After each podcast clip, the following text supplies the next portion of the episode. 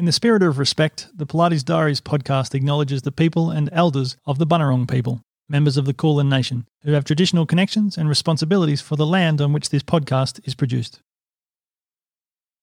Hi, I'm Bruce Hildebrand, and this is the Pilates Diaries podcast.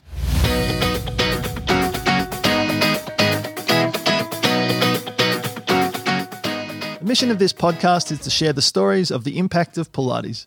We're inviting Pilates enthusiasts to share with us the notes they have taken down in their Pilates journey. As we seek out the answers to the intrigue Pilates has been able to ignite inside millions all over the world. Our hope is that the Pilates Diaries podcast goes some way to answering the question what is it that makes Pilates so special? Join me for a privileged peek into this episode's Pilates Diary.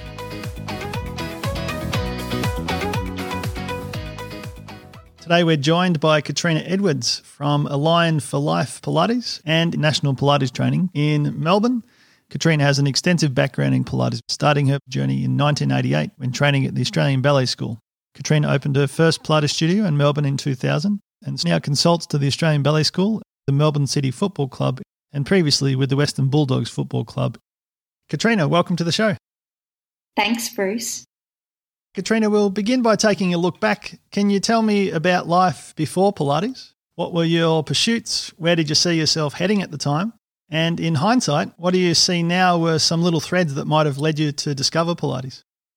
Prior to Pilates, that for me is up until the age of 18.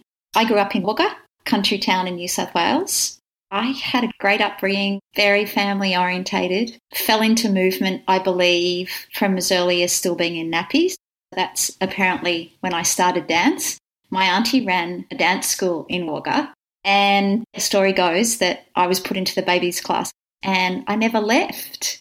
I have such fond memories. I did everything from Scottish to Irish to classical ballet to jazz to singing, everything. I used to spend every school afternoon there, and if I could get out of school, I was there. In fact, when I got into high school, I could get out of school because the nuns thought what I was doing was so fabulous that I went and spoke to the principal and said I wanted to have Wednesday afternoons off because that was sport afternoon. And she said, Yeah, no problem. Where will you be? I'm pretty sure I know where you're going to be. I said, Yeah, I'm going to be at my auntie's ballet school. She's going to give me some extra classes. The other thing that I remember during that time is how much fun we had. Tight knit family, both sides, both sets of grandparents in town, big families, lots of cousins, lots of Friday nights in the pool playing ridiculous games, lots of slip and slides down the hill in the backyard, lots and lots of fun. And then life got pretty serious though, because I auditioned for the Victorian College of the Arts and the Australian Ballet School when I was 15, still in year nine.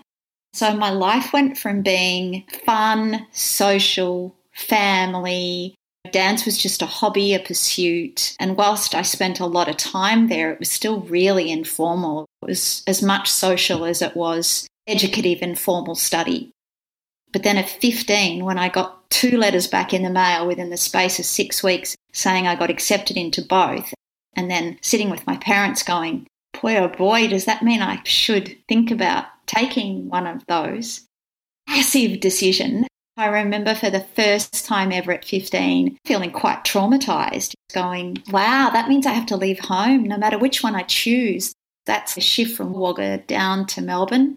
Not that we hadn't visited Melbourne and Sydney. I spent lots of school holidays with my grandparents' family, everyone having a holiday because I was doing a summer school for dance somewhere, either in Sydney or in Melbourne. So it wasn't that I didn't know the big cities, it was just that it meant that I was going to have to live on my own and not have the support of mum and dad and my grandparents and my auntie, my ballet teacher, who were my world. I ended up deciding to take the Australian Ballet School. That was so new, moving into a flat with three other girls, barely being able to cook an egg. In fact, I remember the first night I cooked an egg and it didn't quite cook, and I went to take it out and peel the shell, and it was running. And I remember sitting on my bed crying and then calling my parents, going, I don't think I can do this. I can't even cook an egg. But then, man, I just got swept into this world. I was at the ballet studio at seven o'clock in the morning getting ready for the first class. It went all the way through to five o'clock in the afternoon. I moved the whole day. It's all I did. And I was with people that thought the same I have two very close girlfriends that I went through the Australian Ballet School with who, in a way, replaced my families. Their families swept me up, and my parents drove down from Wagga every weekend to make sure I was okay the first year. When I think about what happened before Pilates, actually, Pilates was just a flow on because I'd been moving since possibly two and a half, three, and moving in lots of different ways. Having to do impro from a really young age. Movement for me was like normal. It's all I knew. Of course you move. What do you mean you don't move? I move all day long. So when I looked at the Pilates method, it was like, do you mean I could make a living out of something that is similar to dance that makes you move? It seems a logical replacement for what is traditional sport, in a sense, for your Wednesday afternoon back at school. It was fantastic that your principal would identify that was equally as valuable to you in your education. How about that? For a conservatism, you look at religion and Catholicism. For me at 52, there's such a lot of conservatism that went with that. But at the same time, you're right. What an extraordinary thing. I didn't even have to have a huge conversation. It wasn't like she said, Well, I have to think about that. She was, Of course you would do that. That was the response. Katrina, that's such a sensible way of using your time. It wasn't even a, we must meet your auntie and we must get a letter. There was no transfer of paperwork. I think the only other question she asked me is, How will you get there? And I said, Mum will pick me up. She's going to leave work early that day. It was a no brainer. And I think everyone at my secondary school had, in a way, become so involved in what I did. Most of the teachers knew my success of a weekend if I went away to compete. News spread quickly. So on board, so supportive. But you're right, these days, I think we're driven by such a lot of paperwork. These days, if I'd asked that question, it would have taken six weeks to get approval. So, yeah, I feel very lucky. Part of the fun of creating this podcast is to see what those forks in the road were that forged the way forward. And I already see that early in our conversation. Katrina, is we reflected on the people who helped to pave the way. I see that decision from your principal is a pat on the back to her, that acknowledgement that she'd already seen your leadership. You'd obviously demonstrated that very clearly through what you're up to and to take the initiative to do it, it really helped to forge the way for you. 100%. You look back at that fork and think, I wonder what would have happened if she hadn't said yes. I wouldn't have had that dedicated time with my auntie, which was one on one. And it was less than a year then that I got accepted into both the Victorian College of the Arts and the Australian Ballet Schools. So you also have to look at that and go, I wonder if I hadn't had that dedicated time that I'd said this is what I want to do and really relished in my auntie saying, we could use that Wednesday afternoon slot. Interesting.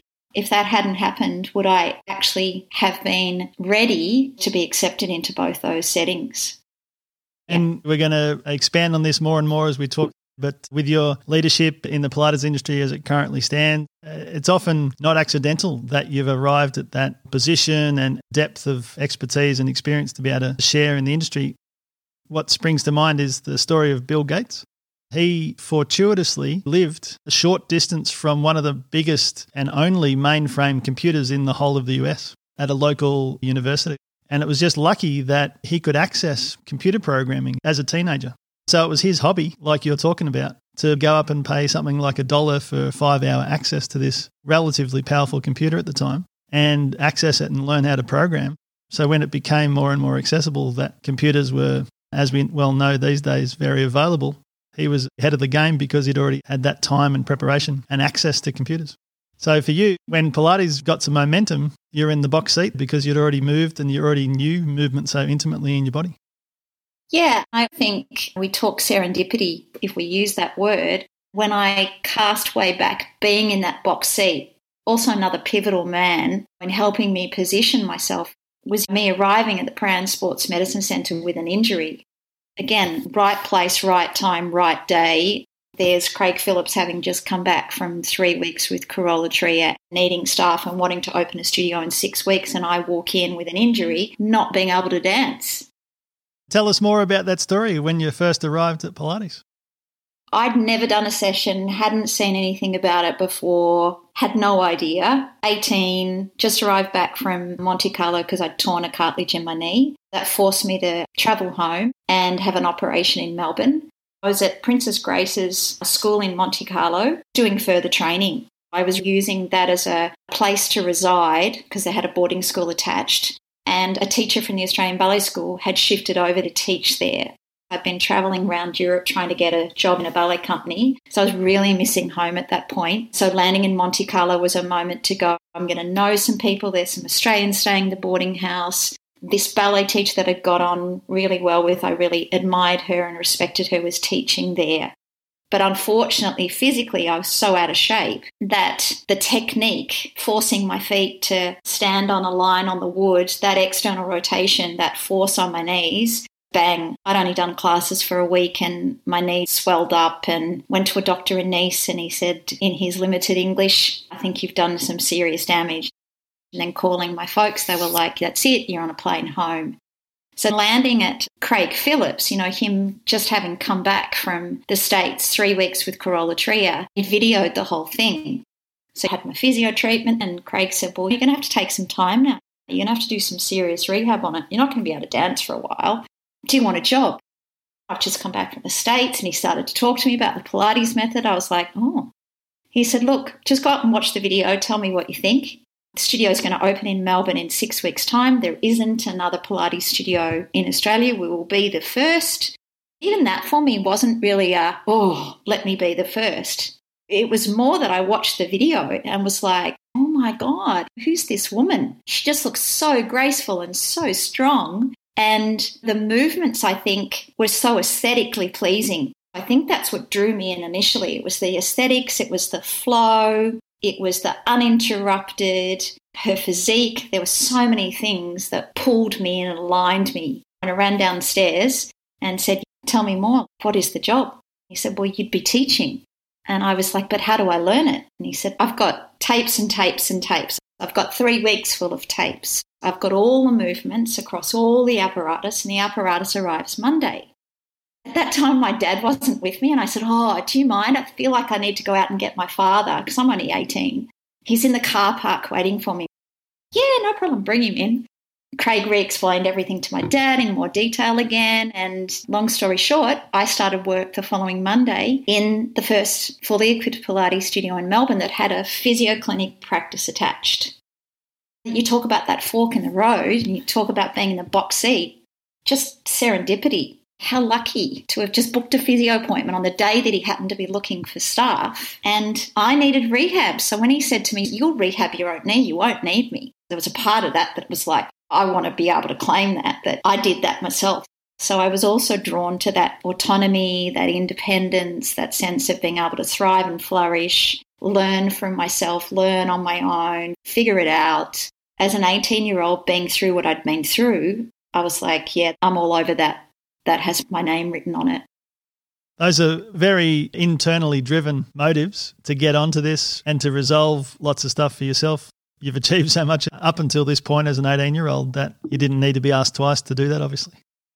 They're interesting things you've brought up, those internal drivers, those already rehearsed self regulating strategies that when you talk about it like that, you go, wow, I thought I was struggling at 18, but yet on lots of levels, clearly, potentially not.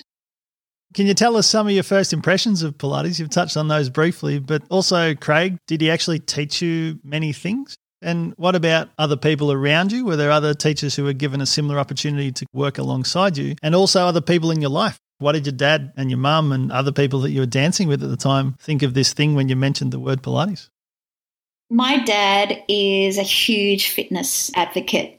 He's currently 77 and it's all we talk about on the phone. How far he's walked that day, how many Ks he's done on his stationary bike. He's come from a athletic upbringing, ran at the Stawell Gift, coached footy, played footy, national swimming, I have that as a huge influence and had that as a huge influence growing up. His dedication to his physical fitness, all self taught, thrived on coaching, thrived on developing young athletes, booking them for running sessions of an evening, then booking him because they heard he was a really good coach. So that's my world. But then also having an auntie who was a dedicated teacher, that was her vocation. The ballet school was everything two really key influences. But then also, when you talk about the new workplace setting with Craig, just incredibly supportive. There was I at 18 having learnt the Pilates method off videos. All he really gave me as notes was stick figures. I had a stick figure to start the position and then, like a cartoon strip, two or three more, and then showed the end position. Was up to me to figure out, combined with the video footage, what was that exercise? What was it for? Who am I going to teach it to? In terms of him being a mentor, I think if he hadn't given me absolute right of way, and I still remember that first day when he walked out, we'd opened up the practice and it was 8:30 in the morning and his first patient had come in and I didn't understand the rhythm of the day, what was really going to happen. I felt ready, but at 8:30 when that first client had their physio treatment, which only lasted 20 minutes, and by 9:30 his cubicles are full. He's got four on the go and they're having treatment and then being shot out like what felt like a cannon out into the Pilates studio. By 11 o'clock, I had six people in the room. It's my first day, it's day one. I still remember when the first person came out of the cubicle, Craig hugged me around the shoulder and he said, Meet Mary, you know, she's got X and X and X and X. She can't do this and this. I remember looking back at him after I'd kindly said hello to Mary and gone over and laid Mary down on her back. I ran back to Craig and I was like, What am I meant to do? You've given me three sentences. Aren't you going to stay with me? Can't you coach me through her session? He was like, No, you'll be fine. I'm like, Really? And he said, Look, my first piece of advice and last piece of advice, because I've got another three in the cubicles, he said, Just trust yourself. Look at the human being get to know the human being, build your trust by getting to know the human being. And I promise you, she'll lead you. Just talk to her. Do instinctively where you think you should start, warm her up, and by the time you finish the warm up, I promise you, Mary is going to either look fatigued, that's enough for today, send her home, maybe give her a little bit of homework. And if something hurts, Mary's going to grimace. So as soon as Mary grimaces, stop and talk to Mary. Ask her what's going on. So I got to the end of my first day, pretty keen to show up again for the next session the next day. But I came in an hour early to run myself through a session because I was like, I have very little to draw on at the minute apart from my own personal experience with my own body on these pieces of uniquely designed spring loaded equipment. So by the time the second day hit, the Prahran swimming pool was next door. I signed up every day. I swam a K in the pool just to have enough courage to come back for the afternoon and go again. Those are incredible stories. Crazy when you think back on it. When students say to me now, you know, I really don't feel like I'm ready for this, I go, oh, you've no idea. What do you mean you're not ready? You've had contact days, practice sessions, practicums, lectures, tutorials. You've got six manuals, repertoire workbooks. You have no idea. You've got so much information, I but nothing. Do you still use that advice of trust yourself? I still use the advice of trust yourself. But you know what I talk about more than that? I think what I absolutely drew on from that time was when Craig said, you have to be there with the person. You have to talk, converse, feel, listen, sense. I think that fear of not knowing is that lack of sense of just putting yourself in the setting and being with the person and being able to learn together, explore together, and let the session be driven by that. As soon as you put yourself in that place, yes, it's frightening, and yes, you feel really nervous all the time, but the creativeness that comes out because you've put yourself in a position with the client to just explore and let the session run away. I had a great conversation a couple of days ago with a relatively new teacher who's just come through her training to say that she'd really learnt the value of being present with her clients. I gave her a huge pat on the back because you just can't put enough value on that.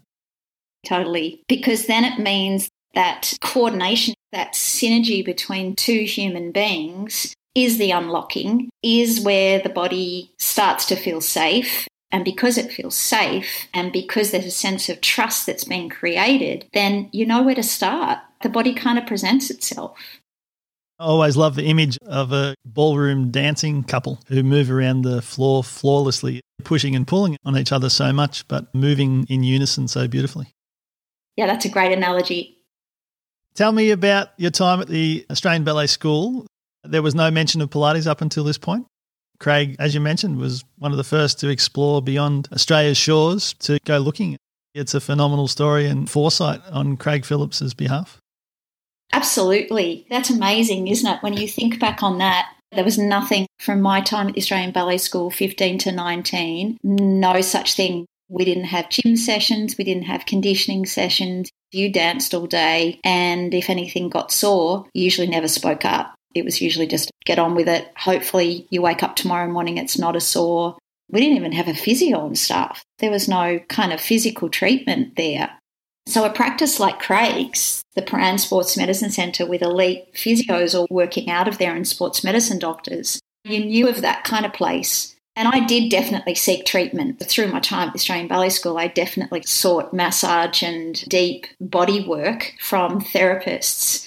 But yeah, I agree. Huge moment for Craig and huge moment for us as an industry we're now all part of. Huge thank you to him. Absolutely. Can you tell me about other people in your life when you first mentioned Pilates? Did they look at you sideways and think you were speaking a different dialect? Yeah, my dad was pretty excited. I think it was a no brainer for him to say yes. He felt like I was in a good, strong workplace. The Prahran Sports Medicine Centre was flourishing. It had athletes walking in and out of the door. So he also saw it as a massive opportunity to just be present at that kind of workplace. He knew very well I was going to learn a lot and it would fill a void because at that point, being injured at 18 and having my dream shattered about being a professional dancer, having spent all this time dedicated for four years at the Australian Ballet School to have that whipped out from underneath your feet. I think as a father, he was looking for how to fill that void and help me fill that void. So he saw this as a really important stopgap for me.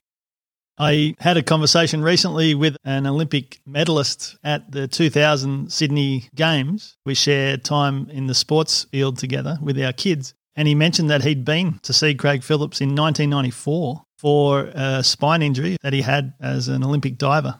And he said it absolutely put him on the right track to recovery from that injury from Craig Phillips's fantastic work and particularly Pilates. Amazing. And that's the thing, because it was located above the Prahran Sports Medicine Centre, everybody downstairs had been up, visited, looked at what was going on. Craig was incredibly pivotal at that moment. And everything that happened in my next few years, talking about being in the box seat, all came out of those connections I'd made with elite sporting physios there at the Prahran Sports Medicine Centre who had the opportunity to come up and watch what Craig was doing. Katrina, can you share with us the experience when you first noticed that Pilates was starting to have an impact on your life from your own movements? You were recovering from a knee injury you mentioned. What was the real change going on? You started to notice some specific things for yourself?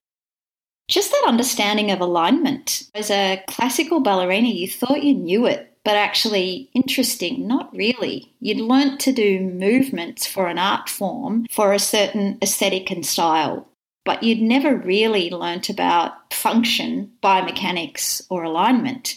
And whilst I didn't get to study those theories when I first learnt the Pilates method, teaching myself off a video with cartoon sketches, that rehab phase of my knee, that six week period, just an incredible sense of empowerment that I understood my own body and that it wasn't rocket science, that my knee had been rehabbed just the early leg and footwork and doing leg and footwork every day and putting my lower leg joints into positions.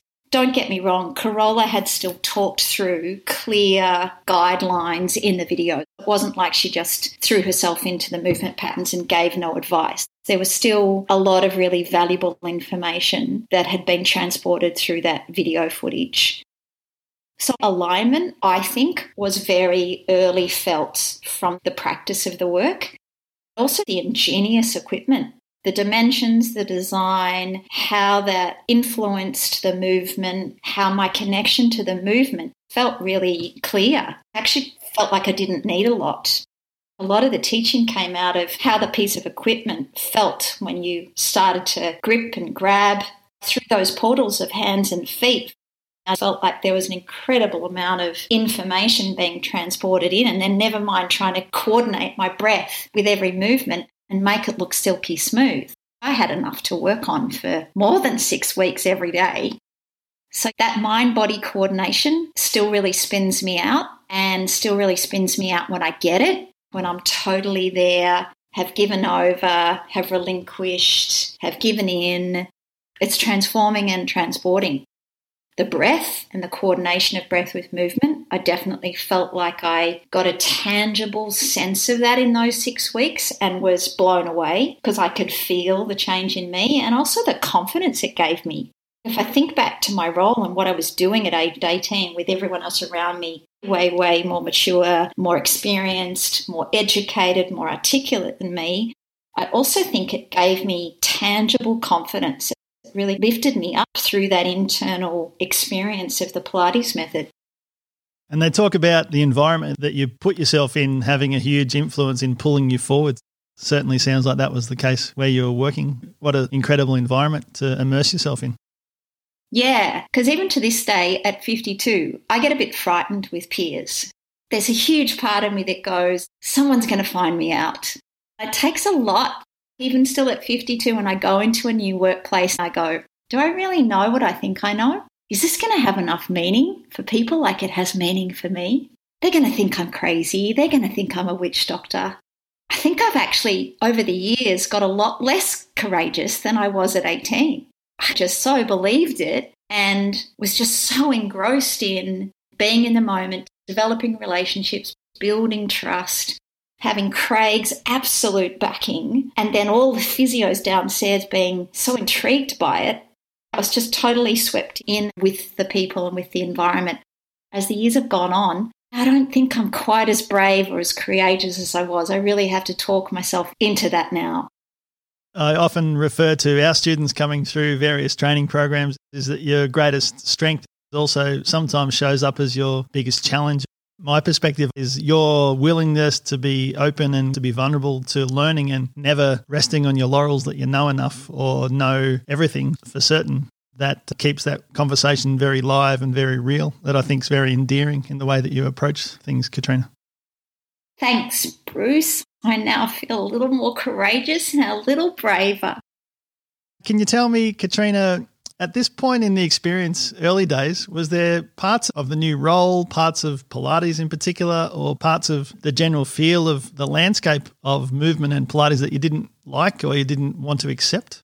Was even perhaps challenging you in ways that you wanted to improve down this track, but you felt some blockages? Oh, yeah, because I had the classical ballet technique. You develop lots of habits, lots of preconceived ideas, lots of movement patterns that took a while. There were lots of exercises that Carola made look really easy. Lots of them were way beyond my physical capacity initially. Lots of the Cadillac trap work took me ages to have enough physical strength, but also facility my hips were really tight, my back was really tight. Those areas took a long time. I worked at Craig's studio for two and a half years before I got back into Phantom, and then went on a journey of actually becoming a student in Pilates. And I still had some serious areas like my back and my hips that, even though I'd learnt the method and had got to a certain confidence level in communicating and teaching it, still physically for me, there were huge restrictions. And I think I needed that expertise going back to being a student to really understand them and really unlock those areas. My lower back and my hip, lower abdominal area were key areas for me. You touched on it before a moment ago. It was the apparatus in particular that gave you an incredible connection. I hear there an amazing acknowledgement to Joseph Pilates' design of the apparatus. And that helped you access your low back and access your hips in a really unique and new way?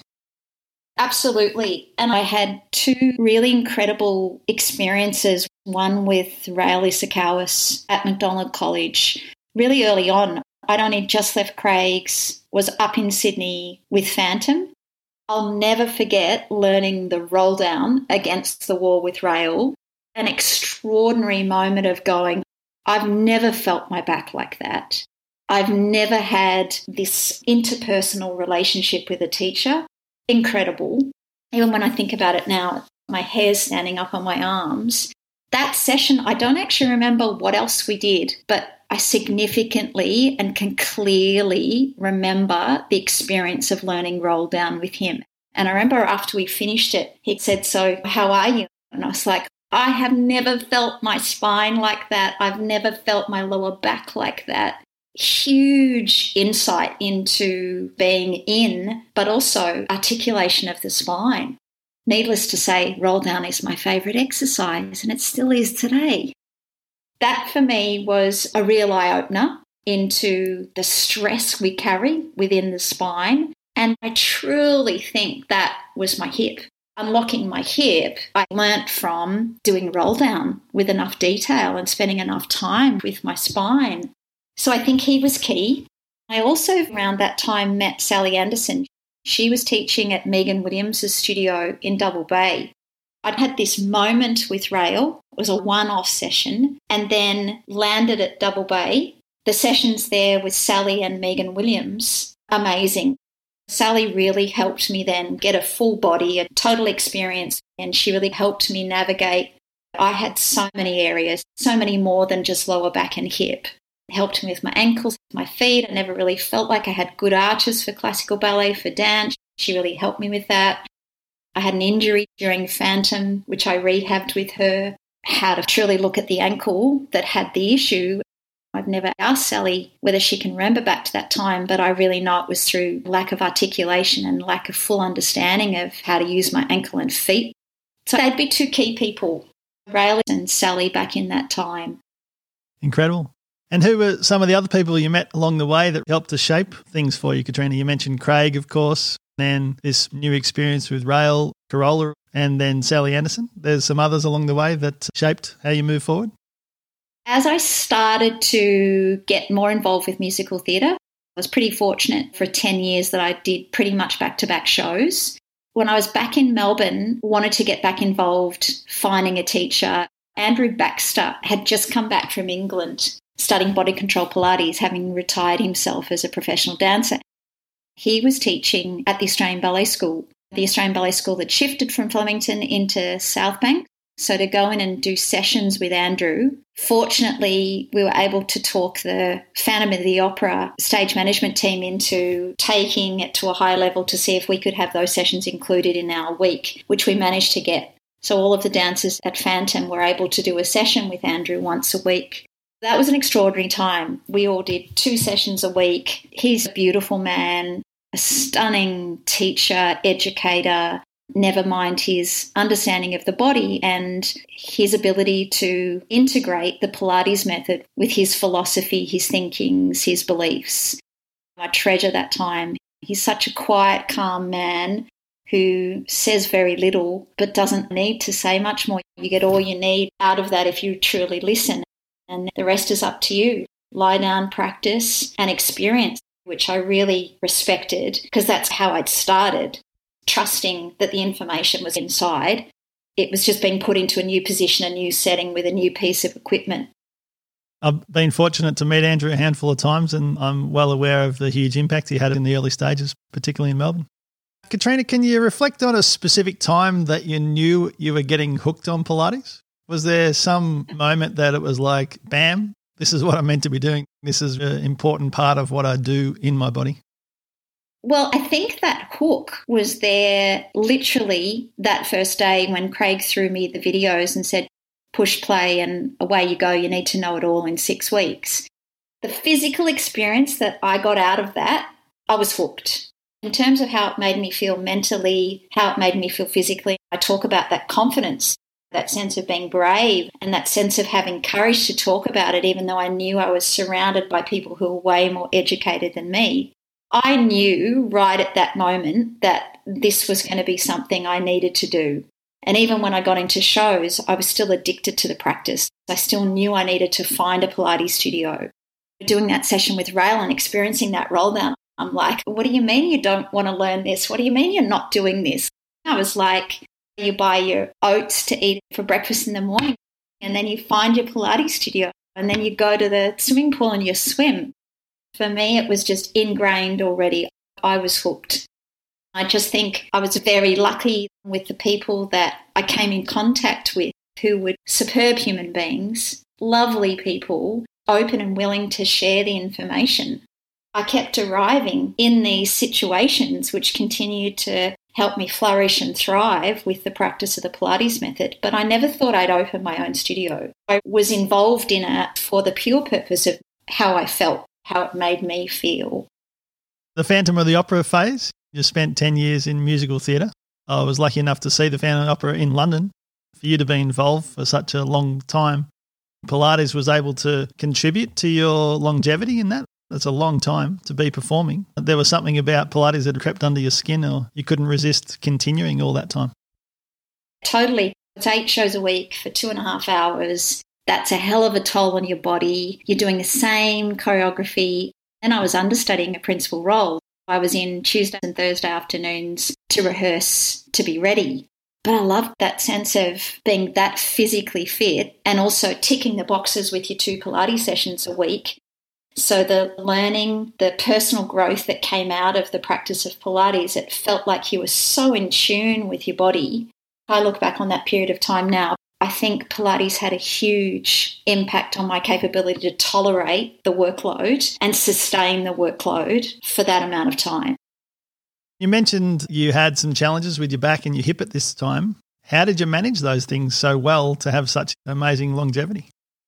That practice, that rigor of moving through Pilates mat work, dedicated, deliberate practice that the Pilates method invokes and invites you in, was very different. Even though I had a deliberate practice for classical ballet, you know, it takes you so much deeper. And I think I was able to transfer those skills into practicing better when I did ballet I incorporated a lot of it in warm ups. Phantom was a classical ballet piece, so we were on point, but having to sing at the same time. Huge learning curve. I'd sung as a kid, but nothing like singing professionally. We were very fortunate because we had Brian Stacey, the late Brian Stacey, our musical director in Phantom. He swept the eight ballet girls, the white fluffies, that was our nickname, that were the corps de ballet in Phantom in and taught us all to sing. So we had music lessons every week. I've always been in admiration of stage performers across many different artistic pursuits. The amount of work that goes into being able to perform professionally, I think, is wildly underrated. The amount of work, both classically dance trained and then, if you like, postgraduate singing training, to combine all those things in your physicality, what a richness that you bring to your Pilates now the use of your voice. It's such a huge part of being a teacher and educator. That capability, that physicality you bring to enriching the conversation through communication. That early training I had in being able to speak dialogue and do acting classes and do singing classes and do your movement work. It's all part of connecting you as a human to your being side of you.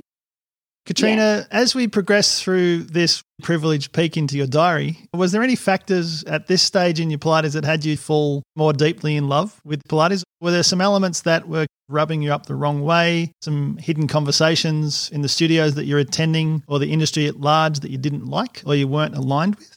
Maybe some people that you were either drawn to or that turned you off or put a few question marks in your mind? When I first started National Pilates training and we started to deliver to students, so many moments in that as you grow and you build and people start to understand who you are or potentially not understand who you are.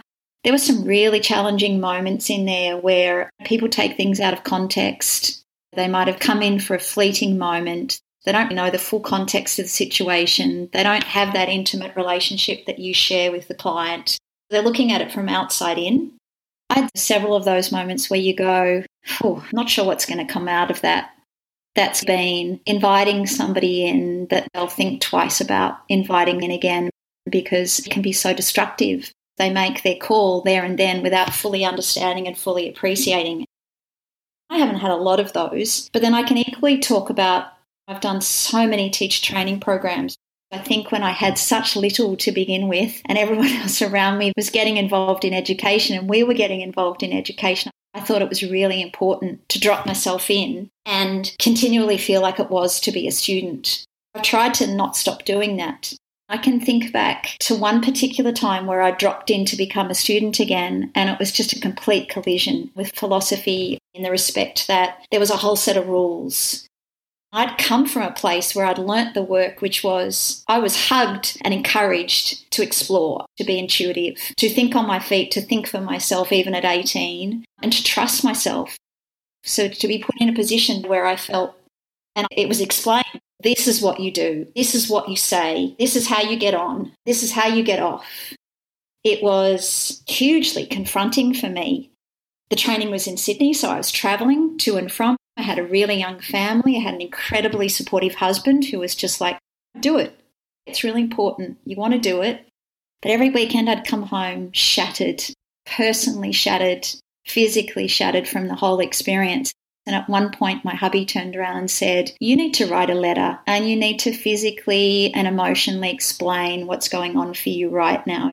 You've been teaching for a long time. Apart from anything else, this is just a total lack of respect. I also feel like it's almost happening on purpose. I almost feel like the decision had been made upon your enrolment that this is how you'd be treated, which was to put you back in your box and to level you. Well, it didn't really level me. It just really disappointed me that anybody could treat another human being like that. At the same time, I'm so glad I went through it because I would never treat another human being like that. That's not learning, that's not educating, that's not teaching, that's not coaching, that's not mentoring. Sure, in coaching, we have to have some really difficult conversations, but it's never to pull another human being down. I think you have those difficult conversations with students sometimes to really open up the conversation, to open up the situation and go, you know what? Lots of things aren't working. But I didn't get that opportunity. It was just being told that everything I cued was actually incorrect. I was like, wow, how can you own cueing? Because actually, it's my voice, my interpretation of the situation. Where is that written in a book that actually there are key phrases to talk about? I'm like, that's really bizarre that you could give me a list of cueing tips, and these were the only cueing tips I'm allowed to talk about in a particular exercise. The communication for me was the largest part of that collision, and it made me feel destroyed. I'd get back to the airport after the three days straight of practicing and going through tutorials and lectures. Be sitting at the Sydney airport wanting desperately to burst into tears, but knowing that was a completely unadult thing to do. I would wait till I'd get on the aeroplane and then hopefully no one watched me fall apart. My hubby was distraught. Six months into the journey, it was like, that's it, you have to pull the pin. So that's some really vulnerable moments and some moments that have really shaped me. I'm glad that I've been through some of those, that everything hasn't been like the Rael and the Sally scenarios where I've been completely spiritually, mentally, physically involved and having a lovely time because I've certainly had experiences when I haven't felt like that. It's really generous of you to share such a beautiful story. Katrina, there's so many different schools and there's so many different ways to approach Pilates. How much does it boil down to the individual's way of engaging with Pilates? I don't know if it's actually Joseph Pilates' design or that's just part and parcel of moving the human body. It is an individual experience when we really tap into the personal engagement with it. Absolutely. No two people move the same way. I think when you acknowledge that, it's exciting because then your communication, your relationship really drives the experience for that person, but equally their interpretation of the movement on the particular apparatus you're working on drives the situation. I think it's absolutely individual. I think it's uniquely designed to be individual. And that idea of it being an open gym back in Joe's days, that's what it was like for Craig and I. It was open gym. I had six people per hour and a half. My experience with Andrew Baxter, open gym, six people per hour and a half, no piece of paper, no programs. You memorized everything. I think that allows that individual unique moment that it is about you and how you've understood, perceived that particular movement on this piece of equipment today. Because tomorrow, when you try it, it's going to feel different again. I think that open gym scenario really facilitated for Joe that I think everybody gets to be themselves because there's more space. There is six to one when you're there for an hour and a half. Whereas the minute you size that down, you have to be so disciplined as a teacher to give that amount of space. I think Joe spent considerable amount of his learning journey with lots of people in the room. So you all had lots of space to individually interpret what you think the exercise was about. It was up to you. You have to find out the recipe. There's no IKEA workbook. There's no instruction manual. You have to figure it out. And whilst that's frustrating, it's incredibly liberating. I think there's an incredible parallel there with you having to figure it out for yourself, being given such little guidance at the very start. That's right. I think if that hadn't happened, you'd be looking for the recipe. I think you're a, wonderful person to ask, Katrina. Where do you feel, from your extensive working knowledge of Pilates, that Joseph Pilates was able to strike this balance between doing things the way that he knew them to be done, because he had a lifelong movement knowledge and he obviously had formulated the methodology? Where do you feel Joseph Pilates drew the line between doing it his way? No, don't do it that way, do it this way. And, like you just mentioned, giving people the freedom to be able to go exploring themselves.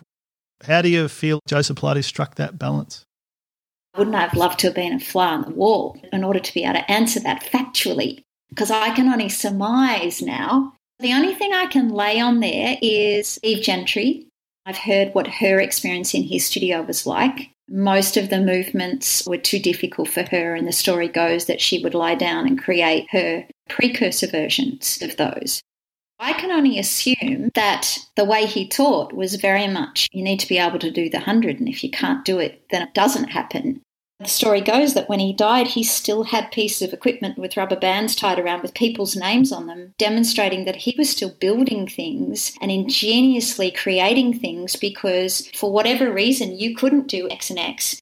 And so he was this marvelous little thing that was going to help you get better at whether it was breathing or ankle movement, whatever it was. I don't know. Was he strict? You can only do it this way.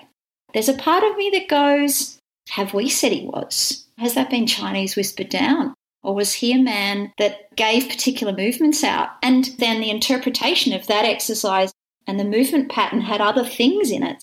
But then it's really flourished and grown because he purpose built movement patterns for you, depending on what you needed, what he saw on that particular day you needed. If I flip the question onto you, Katrina, uh, it's often an interesting balance to find the ability to be strict and know the guidelines or the parameters of good Pilates and critiquing and guiding within that what you know is really effective Pilates versus letting them argue, oh, that's the way I interpret it. Why can't I do it this way? And you're like, no, no, that's not going to be helpful. Do it this way. There's a challenging balance there, I think, to find as a great teacher. That's so true, isn't it? I think over the years, as you evolve as a teacher, I think back to early teaching at 18 compared to teaching at 52. For me, the boundary there is guiding students going through a teacher training program versus working with people on a day to day basis. I compare my guiding and mentoring students in understanding the repertoire versus, for example, teaching athletes at Melbourne City Football Club. There are certain things when I work with athletes that are about okay, you're close. That went pretty well, is what I always say. Now, when you turn around the second side, what I'd like you to have a think about is X, X, X, and X. That's the typical Katrina Edwards at Melbourne City Football Club teaching conversation. Whereas when your students in training, my typical conversation is you weren't there. You weren't really in the soles of your feet and the palms of your hands. Those two portals connecting you to that piece of equipment you haven't done enough practice yet. You're sitting on the surface of that movement. That's the typical Katrina Edwards that I get cast as strict. I go, well, hang on a minute. You're trying to be a teacher of this. You can't sit on the surface of it. That strictness, which I often get labelled with, I go, but deservedly so. I'm director of training running a teacher training program. So, can I talk to you similarly to I do my athletes? No. They're not spending countless hours or should be spending countless hours to become a professional Pilates teacher. I think there's a huge area there and a huge void, which, unless I fill it, you don't come out of the course as a professional Pilates teacher. So, for me, as a duty of care, I go, no, I'm going to call you out on it. When you're not really delving deep enough and not really enriching yourself and immersing yourself in the experience, the strict Katrina Edwards is going to come out as duty of care to the industry, to the people you're about to teach and work with and expect money from. Versus the athletes, I'm much more of the stroking the ego a little. I love that banter. I love that moment that if I stroke the ego a little bit, when I ask you to turn around the second side and be a little stricter, improve your form, get a little deeper, attempt not to work your eyebrows and wrinkles on your forehead, but can you drop that energy down a little bit lower? You can't have those detailed conversations unless you stroke the ego a little bit. There's two polar opposite scenarios in hopefully understanding me, the teacher, educator, coach, and mentor a bit more. That's a skill set to be able to tap into the audience in front of you and connect with them for what their needs are and what's going to have it land for them most effectively. I think that's a quality of an amazing teacher. Do you enjoy seating your elite athletes on their behind as much as you do stroking their ego? Oh, yes. There's a huge part of me that landing them on their ass is the best moment because you stroke the ego at the top when they feel very successful, and then you give them an impossible task. Something that you know is well beyond their physical capability right now. And often in those moments, I might jump up and demo. It's the teaser or it's the front splits. And it's just that moment where you're able to go, yeah, let's see how you go now. Just when you thought you're in an advanced level, Kat's pulled another one out. And there's a really good chance if you don't focus and concentrate that you're going to land on your ass. Of course, I bring out those moments. I love those moments. I take quite a decent step back at those moments and I just stand there very quietly watching. Delivering that without ego is the real kicker. Yeah, because you've got to be absolutely engaged seriously when you're whipping the teaser out. A good teaser that comes up smoothly and rolls down smoothly. Because if your ego's out of check, you do a shocking teaser. And so you've almost spoilt the moment. Striking a fine balance, I think, with baiting the competitor in all of our clients. Absolutely. That ego check moment, do the 100, do step up on the Wunda chair, do teaser. Humbling, good ego check. Katrina, it's often at this stage that you've been in the game long enough to be getting a really good feel for what Pilates entails. Were you beginning to sense a little that the time was coming that you'd have to turn a little bit more inwardly to set up for yourself what the future was going to look like, how you were going to move forward with Pilates? Whether you were actually going to dive in even deeper with your Pilates participation, or maybe that it wasn't really for you. I'm assuming, of course, that because where you are now, you decided to move forward. Can you tell us about what that turning point was for you when you decided to progress more with your Pilates? I think I've peaked and troughed with that over the last 20 years of my journey. The two and a half years at Craig was a peak. And moving back into musical theatre, I taught intermittently, but I didn't teach a lot. There were moments in between musical theatre jobs that I would land at the Victorian Institute of Sport and be involved in the gymnastic program, teaching conditioning and using my Pilates background in those settings but they were short lived until I got the next musical theatre job. Those troughs gave me moments to understand, explore other things, but I always came back to it. I always felt it was that other thing that I was reasonably good at, felt reasonably confident about, but I never stopped the practice. Even when I wasn't teaching, those troughs where I was stepping back from being a teacher were actually peaks for private practice study and study of the work on my own body you know, even just recently, over the last five years, really stepped back from the teaching, educating side of it, fully immersed in the teaching of it, but in different settings where you feel like you start again. You feel like you have to really turn the cardboard box upside down and lay all the pieces on the floor again and leave them spaced out for periods of time. That's a trough, but it's also a peak at the same time. Within that period of time, I always study other things. Go and do Feldenkrais classes, Alexander Technique classes, ideokinesis classes, read books from those other somatic practices. So they're troughs in terms of typical within the fully equipped Pilates studio, but at the same time, they're peaks for fueling the body and diving deep back inside again because I can't deny that at 18, what I really believed was happening for me was intuition and teaching from an intuition source and side of myself. So, my peaks and troughs in coming out of formally teaching back into different settings and discovering other practices.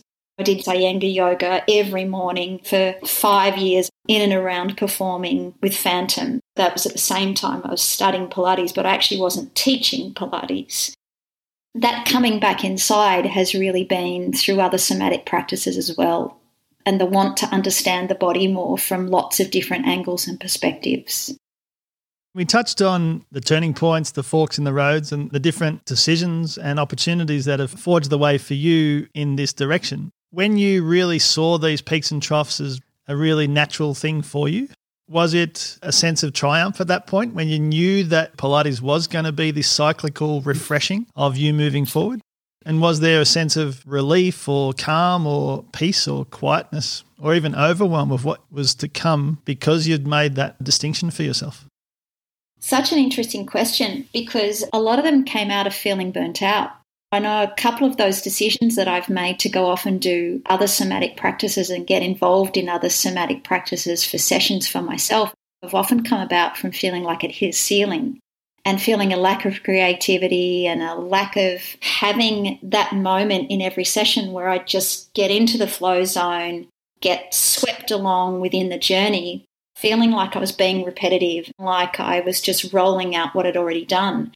So a lot of anguish came about in those moments, but at the same time, wanting to do other movement practices spurred me on to take jobs outside the studio.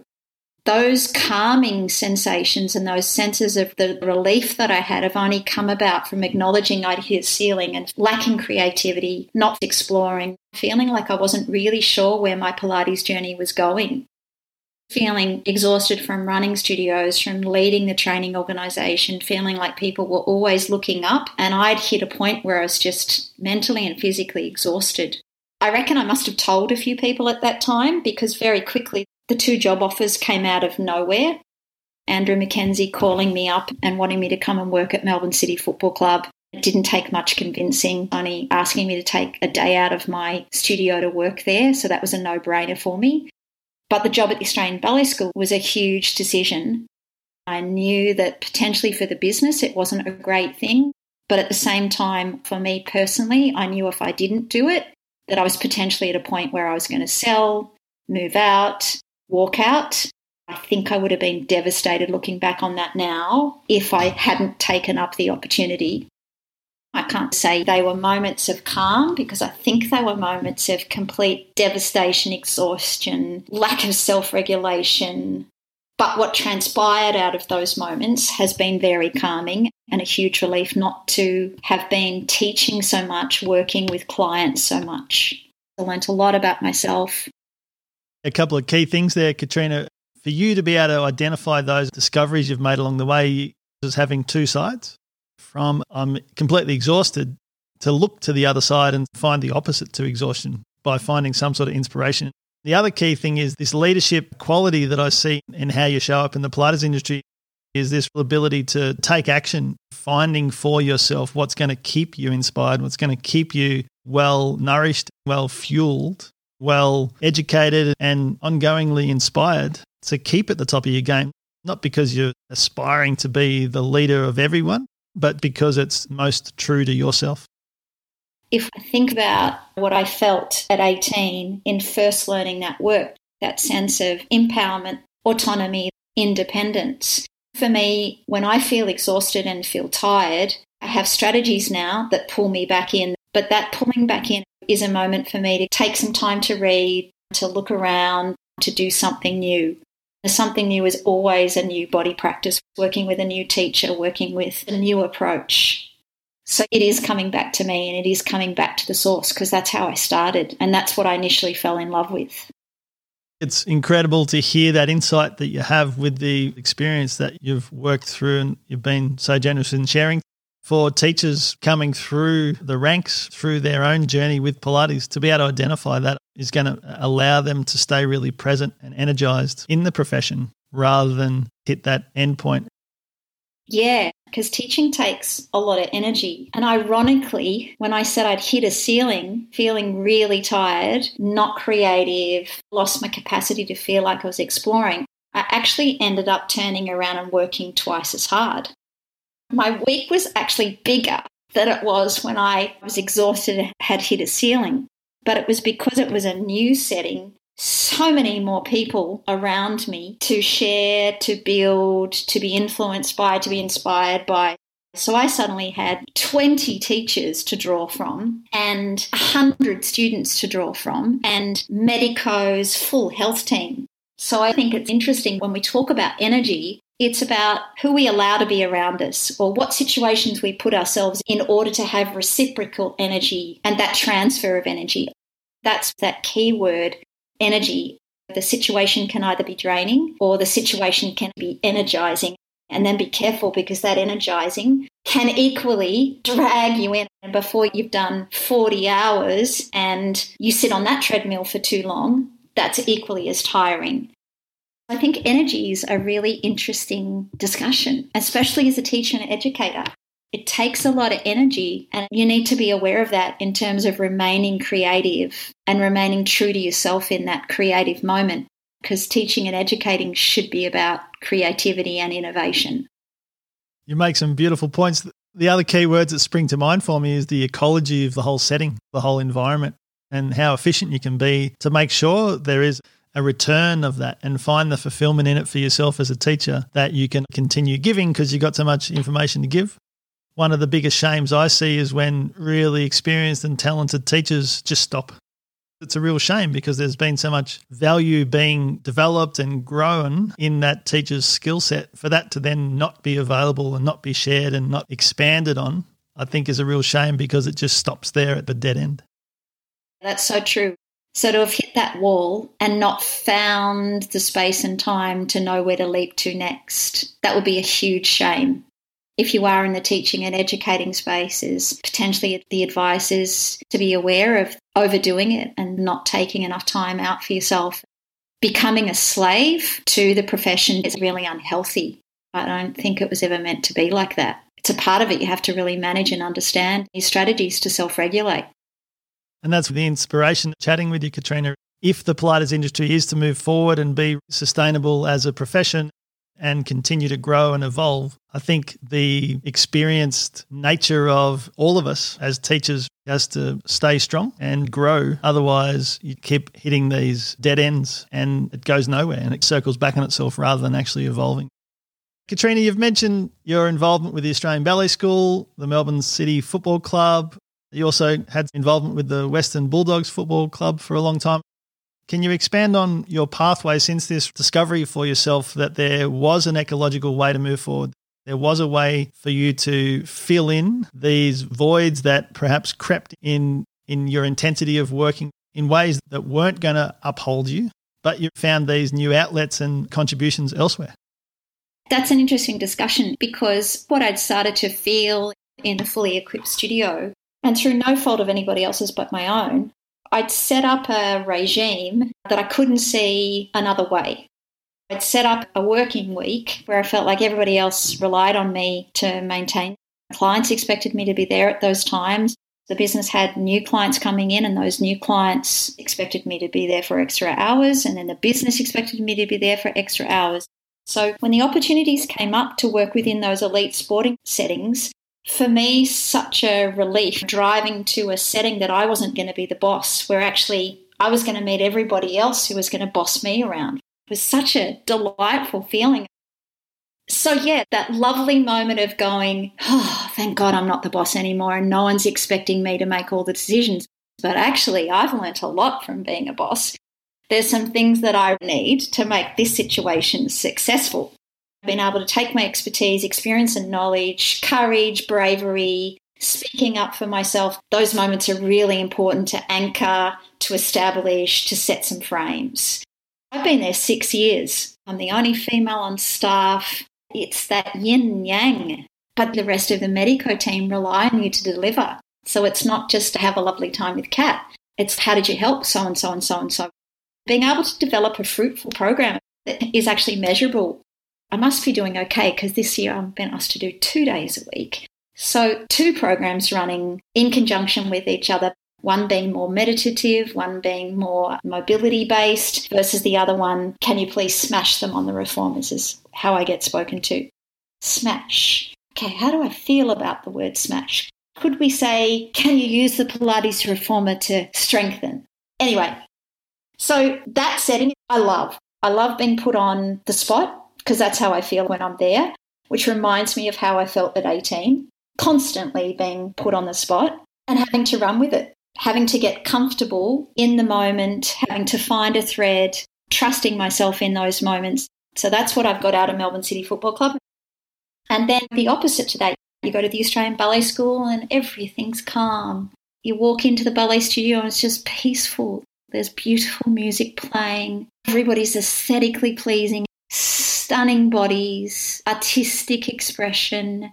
They're like polar opposites in terms of environments. But talk about the strictness. You know, at the Australian Ballet School, strictness goes up another level. So I found that I was the person in their week that was the nurturer. Those gorgeous conversations with teenagers, most of them really open conversations. And then implementing a program there having to justify why you do things and is your program measurable and is your program improving this, this, and this? And if so, how do you know it is? So, in both of those settings, I've really had to stand up. I've really had to question what it is the Pilates method is. Why is it so special? Why do I teach it? Why do I believe in it? Why do I practice it myself? I really feel like that's what I've got out of those settings. Apart from the incredible relationships the team environment is what I was really missing. And that's about feeling like I'd hit a ceiling and I was so exhausted. I think a huge part of that was not really exhausted from teaching, but exhausted from having not very much support from making decisions and feeling like it was up to me to make groundbreaking decisions every day. I'm like, they may not be groundbreaking every day. Some of these are just going to be decisions because we have to make a decision. And I might be wrong. I might get it really wrong. So I think that's the other thing those settings offered was I had a team of people to hear, to listen, to get a sense of you can hear in my voice. I've been highly entertained and really thrived professionally and personally. It's great to hear that because you've got so much to contribute to the industry. I think for you to stay on top of your game, it's your responsibility, like you knew from a very early age. It's not surprising at all that you are finding that way, and I see that happening for many, many years to come. Yeah, I agree. I think you've got to keep putting yourself out there, putting yourself into those uncomfortable situations where you wish you didn't walk out of that lift door into that new workplace and new setting, but at the same time, incredibly grateful you did. Katrina, what are some of the changes in both your body and your mind and even in your spirit, as Joseph Pilates like to put it, that are now second nature to you in the way that you do Pilates and you've even managed to carry over in your day to day life that you couldn't have imagined were even possible before you started doing Pilates or couldn't have imagined even possible when you were struggling with some things that we talked about? Optimism. I feel, and this gets spoken about in terms of young players at the club. A player last week said to me, Wow, Kat, you're so optimistic. It's even in your walk. He said, I feel like when I walk next to you, I feel your optimism. That's something that I can definitely say Pilates makes me feel space, possibility, and optimism. I feel like when I practice the work, there's that sense of that didn't go so well. Let me change the spring and let me shift my pelvis a little bit more to the left or right. And maybe let me bring a box in. I think the nature of the practice of the Pilates method, what I've learned over the 52 years, is that like his equipment, he was a genius because it does invite you into that intro world to find space, to find possibility, and it really changes your perception and perspective. You definitely feel more open after it. There's physical openness that comes out of the practice of the Pilates method, but also it's possibility. There is never a, I can't do that. Well, it's always, yes, you can, because you can shift it from here to here, and suddenly you can. You practice it often enough that that exercise on that piece of equipment you couldn't do, you can now do. Optimism and possibility and space has shifted into my personal life. It's in my personal life. I'm going through a huge personal, family, long term health crisis at the minute with my husband being terminally ill. And people close to me have commented constantly on our family's capability to get on with it. And I go, well, is there any other way to be? Like for him, I can't sit on my hands and weep and cry. Having said that, behind closed doors, I've wept and cried a lot. But at the same time, you have a life to live. And that's the first thing we spoke to our kids about when we found out that Brennan was really unwell was you have a life to live and we want you to live. So at any point when you ask, can you help out? I'm going to say, if it's necessary and essential and I need your help, I'll ask for it. But never feel like it's going to stop you from going out and doing things and living your life and growing up. And that's how I've looked at it from my own perspective too. It was never going to be good for Brennan if I closed off from living and growing and personally and professionally developing.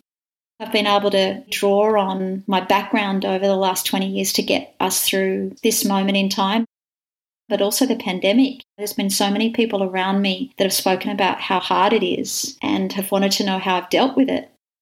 We all found out in March last year we we're all going to be locked down. For the first week, the realization that I could lose both businesses that should now be celebrating their 20th year, it was devastating.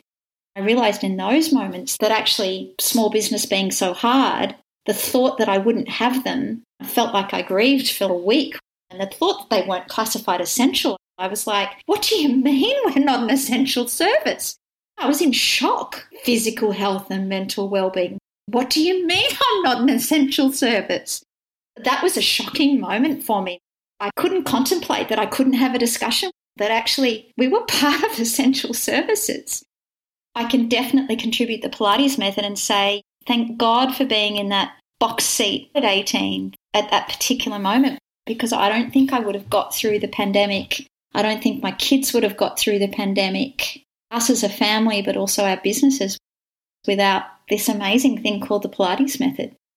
I can seriously hang my hat on it and go, I've learnt strategies that have affected my life, that are part of my life, that are in Katrina Edwards' DNA now.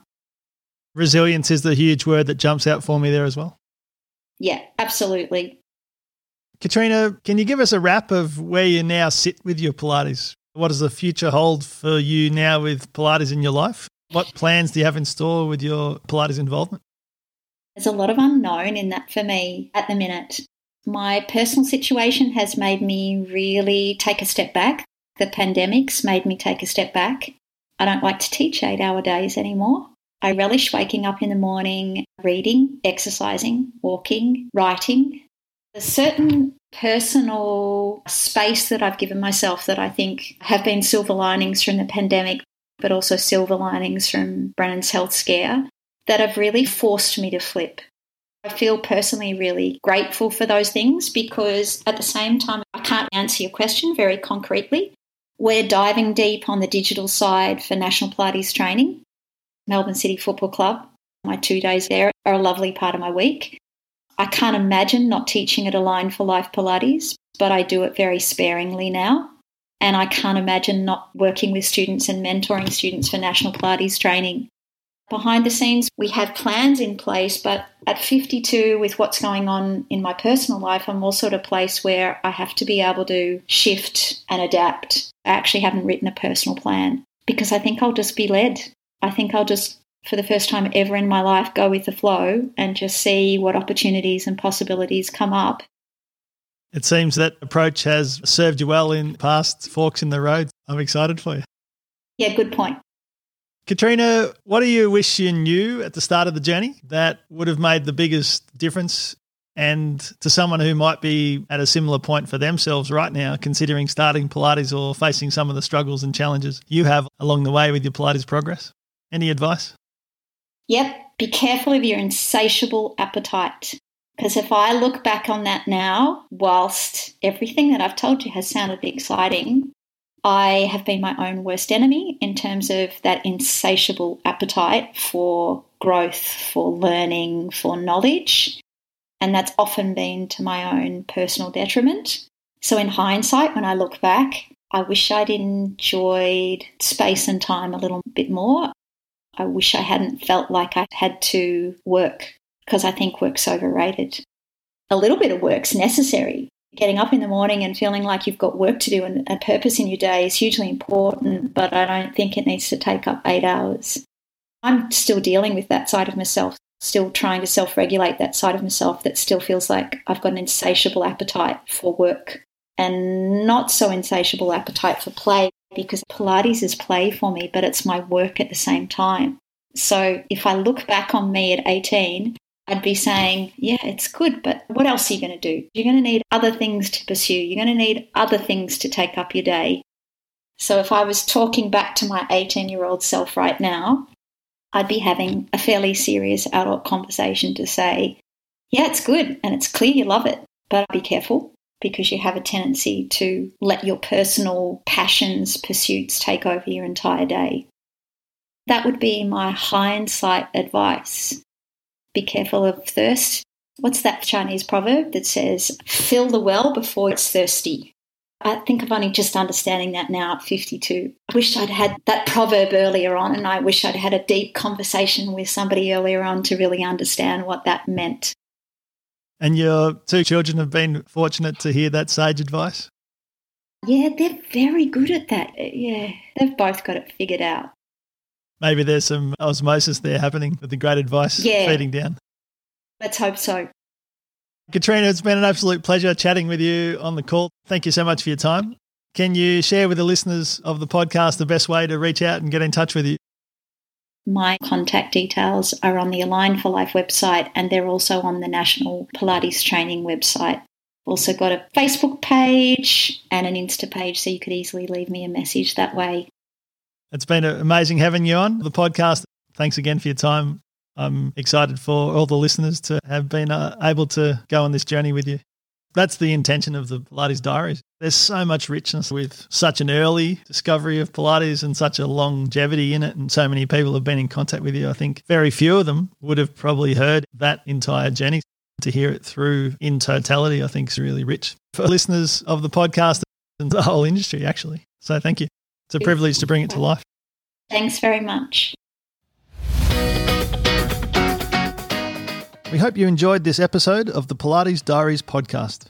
Drop us a comment online at the links in the show notes and be sure to subscribe and rate the podcast to keep updated with episode releases and hear more stories from our guests, Pilates Diaries.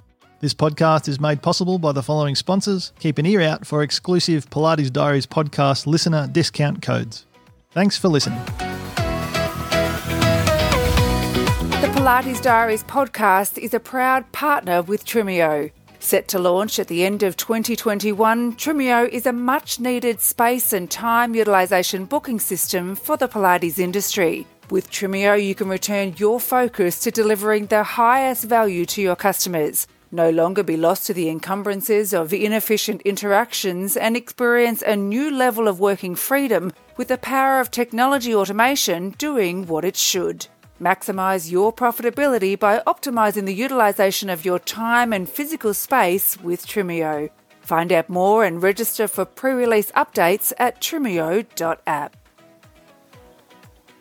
The Pilates Diaries podcast is a proud partner with Pilates Reformers Australia, the Australian distributor of the Align Pilates range of equipment Pilates Reformers Australia aims to provide high quality, cost effective commercial standard apparatus for both studio and home use. Reach out to the family owned Australian company and see how Pilates Reformers Australia can help meet your Pilates needs. Visit pilatesreformersaustralia.com.au to see the full range. For Pilates Diaries podcast listeners, Pilates Reformers Australia is offering a 10% discount across all products when you spend $100 or more. Use special discount code Pilates Diaries 21 at checkout to receive this offer. The Pilates Diaries podcast is a proud partner with Wealthy Life. Wealthy Life is an Australian owned equipment supplier searching out the best products for Pilates enthusiasts stocking a wide range of straps, handles, balls, bench covers, pillowcases, pouches, and other goodies. Wealthy Life is a distributor for products such as Elements, Makalu, and Ven balls. For the Pilates Diaries podcast listeners, Wealthy Life is offering a 10% discount across all products. Use the special discount code Pilates Diaries at checkout to receive this offer. The link can be found in the show notes. The Pilates Diaries podcast is a proud partner with Toe Socks Australia, the main stockist of the US based brands Toe Socks, Tavi Noir, and Base 33. Toe Socks Australia provides a selection of activewear and non slip grip socks for Pilates, yoga, bar, and dance for women, men, and children. Made from high quality, durable, and sustainable organic cotton, Toe Socks, Tavi Noir, and Base 33 meet all your fitness wear and accessory needs. Whether you're looking for socks or apparel that looks amazing, offers crucial support when needed, and uses the latest sport technology, the family owned Australian company Toe Socks Australia and its products is the place for you. For Pilates Diaries podcast listeners, Toe Socks Australia is offering a 15% discount across all products when you spend $49 or more. Use special discount code Pilates Diaries 21 at checkout to receive this offer.